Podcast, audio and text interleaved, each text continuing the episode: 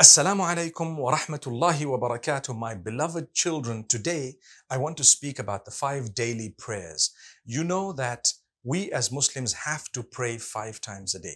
Now, some of you might be three years old, five years old, six years old, some might be seven, eight. So, up to the age of seven, like between three and seven, you need to know something. It may not be compulsory on you to pray but at the same time, it's a bonus. We have to get used to it. So you see your parents pray, just be there with them. mashallah. Just be there with them. Like we said in a previous episode about the fasting, that it's not compulsory when you're a child, but you get up in the morning and you want to eat with everyone because it's the environment, it's the ambience. Ambience meaning what it feels like, a good feeling, you know. And so when the others are praying, just join them.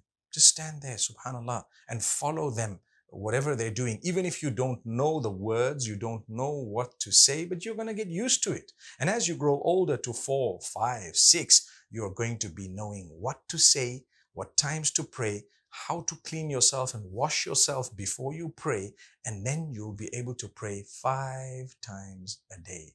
Inshallah. By the time you get to seven, then it becomes a little bit more serious. And then you have to try and make it there. And when it gets, when you get to 10 years old, then you should be praying by that time, inshallah. If you're still weak, you can make an effort. This is Ramadan. You can make an effort. To start off with, you can just make your farad salah. You know, farad means that which is compulsory. So you have Fajr, Dhuhr, Asr, Maghrib, and Isha. You can actually pray the two for Fajr, the four for Dhuhr, the four for Asr, the three for Maghrib, and the four for Isha. And subhanAllah, you can add the three witr to that. You can find out from your folks if you don't know exactly what I meant. They'll explain to you. So, what you should be doing is fulfill these prayers. As you grow older, become more regular and fulfill all of them. When you're young, you might fulfill one or two because you're only four years old or five years old. And as you grow a little bit older, mashallah, tabarakallah, you find that you will be interested in it. I'm sure your father, your mother, or the people you live with, or your brothers and sisters, if you have those relatives, uh, if you have those people in your family. If you don't, then whoever you're living with, I'm sure they would be so keen on fulfilling the five daily prayers. When you see them, try and join them at the beginning. And if they don't pray, maybe you want to remind them to say, Dad, you're supposed to be praying. I just heard the adhan. I just heard the adhan and it's time for you to pray. And then dad should feel guilty that my own child is telling me to pray, subhanallah. So don't worry, it's a good deed. It's a nice reminder. So alhamdulillah, I pray that Allah strengthens all our children and I pray that all of you can at some point become very regular with salah. Remember, when you get used to something from an early age, you don't feel that it's a burden. That's why I'm trying to speak to you when you're young.